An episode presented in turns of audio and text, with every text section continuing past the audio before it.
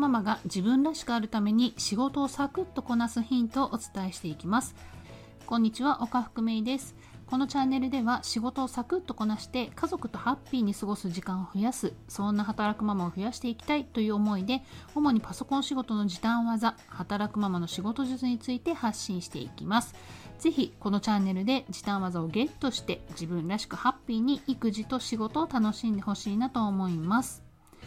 台風が直撃する直撃するってね言われてたんですけれどもまあ無事ねなんか風だけは強かったんですが雨はねそんな全然降らなく済みましたね。皆さんのところどうですか？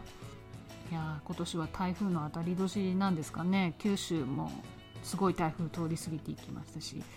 いやーなんかね地球どうなっちゃうんですかね。本当に。ちょっと怖いですね。まあそんなところでまあちょっと今日は話を早速始めていきたいんですけれどもまあ、昨日のね音声ではタイピングのおすすめ練習方法っていうのをお伝えしましたけれどもどうでしょうかね？タイピング練習で検索してみましたか？これでねちょっとね練習、まあ、タイピングアプリをね見つけて練習までしたよっていう方ねいらっしゃったらねいや素晴らしいですね。結構ねこういうねあの私に限らずですけれどもまあいろんなお役立ち情報ってあるじゃないですか。まあ、そんなこ情報をね聞いてみて、まあ、ふむふむなるほどねっていうふうにね思っていただけるのはね非常にありがたくね嬉しいんですけれどもやっぱねでも残念ながらねそれだけではうまくならないですよね。当たり前ですけど。何事もね実行するのが大事です、まあ、そんなお話もね今後できたらいいなとも思っています。まあじゃあねよしこの練習アプリで練習しようってね、まあ、決めたとするじゃないですか。で気合十分っていう感じで練習アプリを使って練習する、まあ、そういう風にねしていくとするじゃないですか。まあ、それでもいいんですけれども果たしてねその気合だけ気合だけでね練習って続けられると思いますか、ま、これがねやっぱりなかなかうまくいかないんですよ。練習をするね仕組みっていうのをね作ってあげないとやっぱね気合だけではなかなか疲れますよね。やっぱり。これね実は燃え尽きの元にもなるんです。一つね練習のコツをここでお伝えするとするならばあのぜひね練習する時に力を抜いてもう気合でもう凝り固まった状態じゃなくてですねぜひね力を抜いて練習するっていうことを意識してあげるとこれ非常に効果的ですね。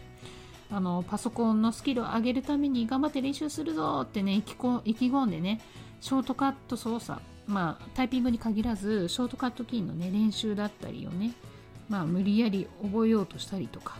まあ、タイピングの練習の時間をね無理やりねじ込もうとしたりとかねまあねこれもねなかなか燃え尽きのね原因になっちゃうんですね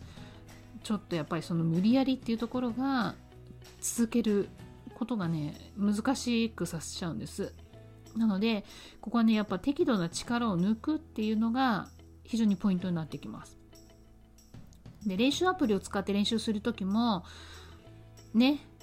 やっていくとスコアとか出てくるじゃないですかおそらく。そうするともうなんかうまくいかなかったとかね。あここミスったからもう一回とかね。何度も何度も何度もね練習していく。まあそれもいいんですけれどもやっぱねそこもね頑張らない頑張りすぎないっていうのが非常に長く続ける秘訣だったりします。パソコンの画面もねぼーっと見るくらいでね実はちょうどいいんですね。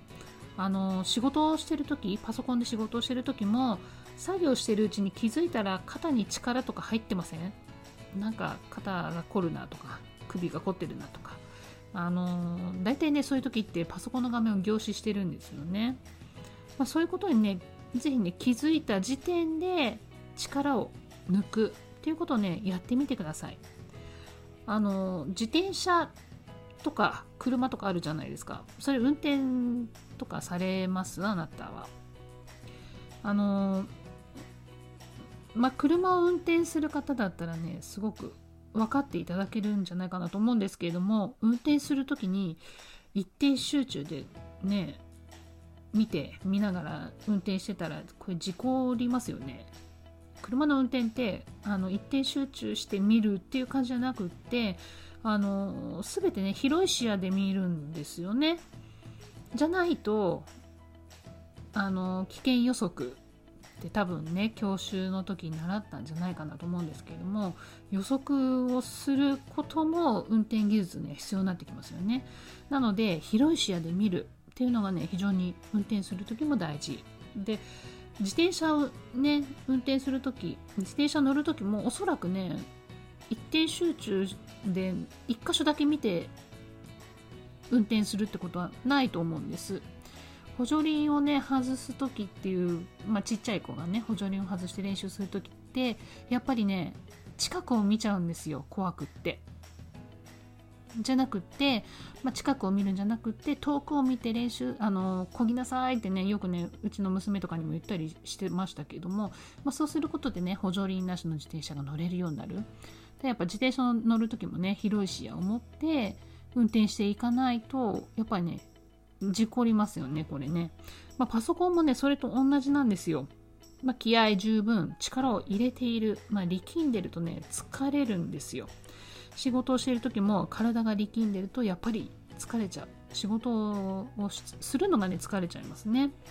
なので、パソコンの画面を見るときは、ぼーっと見る。するとね、文字の打ち間違いなんかにもね、これ気づきやすくなるっていうメリットがあるんですよ。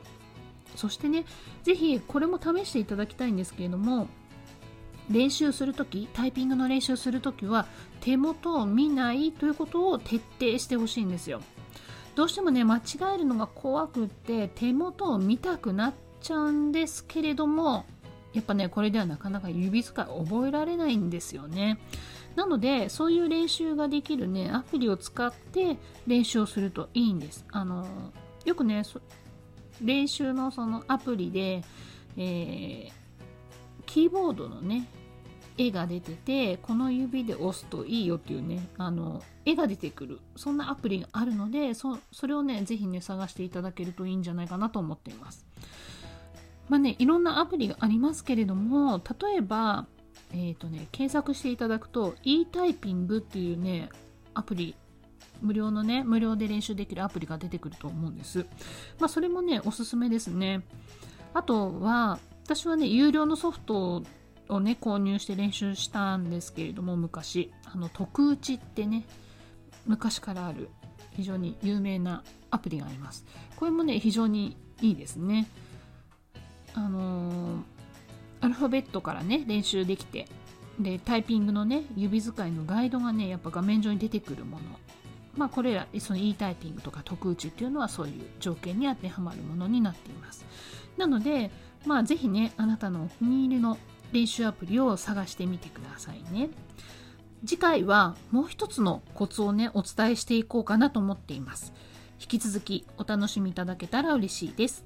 ではまた次回お会いしましょう。今日も素敵な時間をお過ごしください。働くママのパソコン仕事時短術チャンネル岡福芽衣でした。